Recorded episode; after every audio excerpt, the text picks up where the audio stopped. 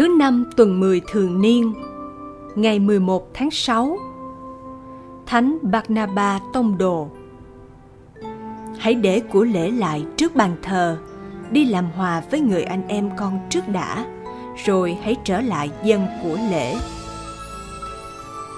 Tin mừng theo Thánh Mát Thêu, chương 5, câu 20 đến câu 26.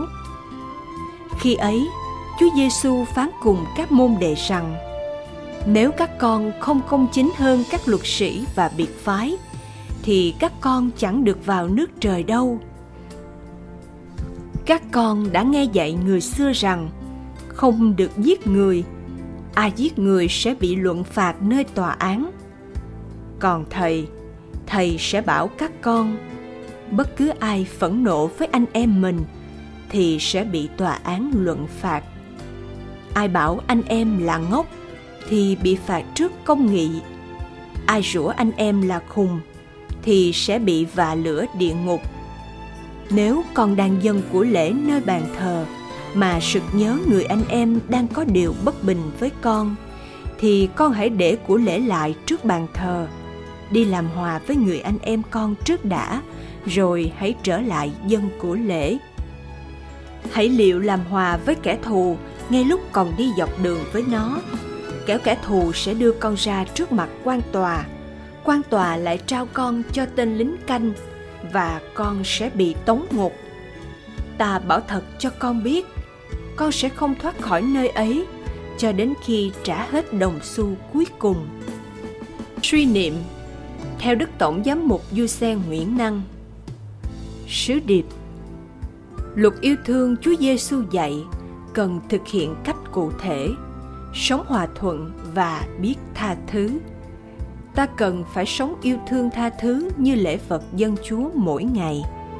Cầu nguyện. Lạy chúa là cha của con.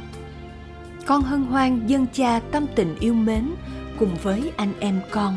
Hôm nay con không đến với cha một mình, nhưng con đến cùng với các anh em khác.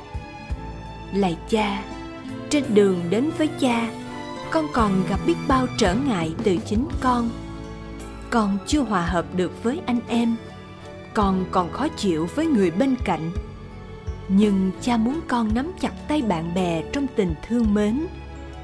Cha muốn con đi bước trước đến với người bất hòa với con, làm hòa với họ trước khi đến với cha.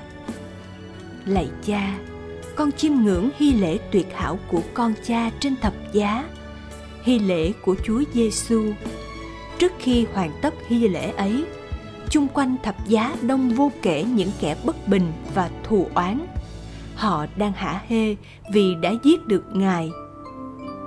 Con một cha đã ngước mắt lên thưa với cha, lạy cha, xin tha cho họ. Thật là cao cả. Chính thiên chúa đã làm hòa với người đang cướp mất mạng sống mình. Lạy cha đây chính là lý do duy nhất thôi thúc con tha thứ cho anh em. Tha thứ không phải là nhát đảm nhưng là hành động anh hùng. Không phải là thua thiệt nhưng là nhận được nhiều hơn.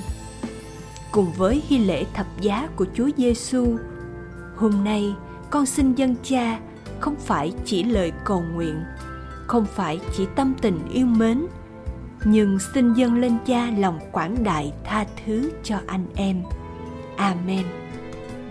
Ghi nhớ, bất cứ ai phẫn nộ với anh em mình thì sẽ bị tòa án luận phạt.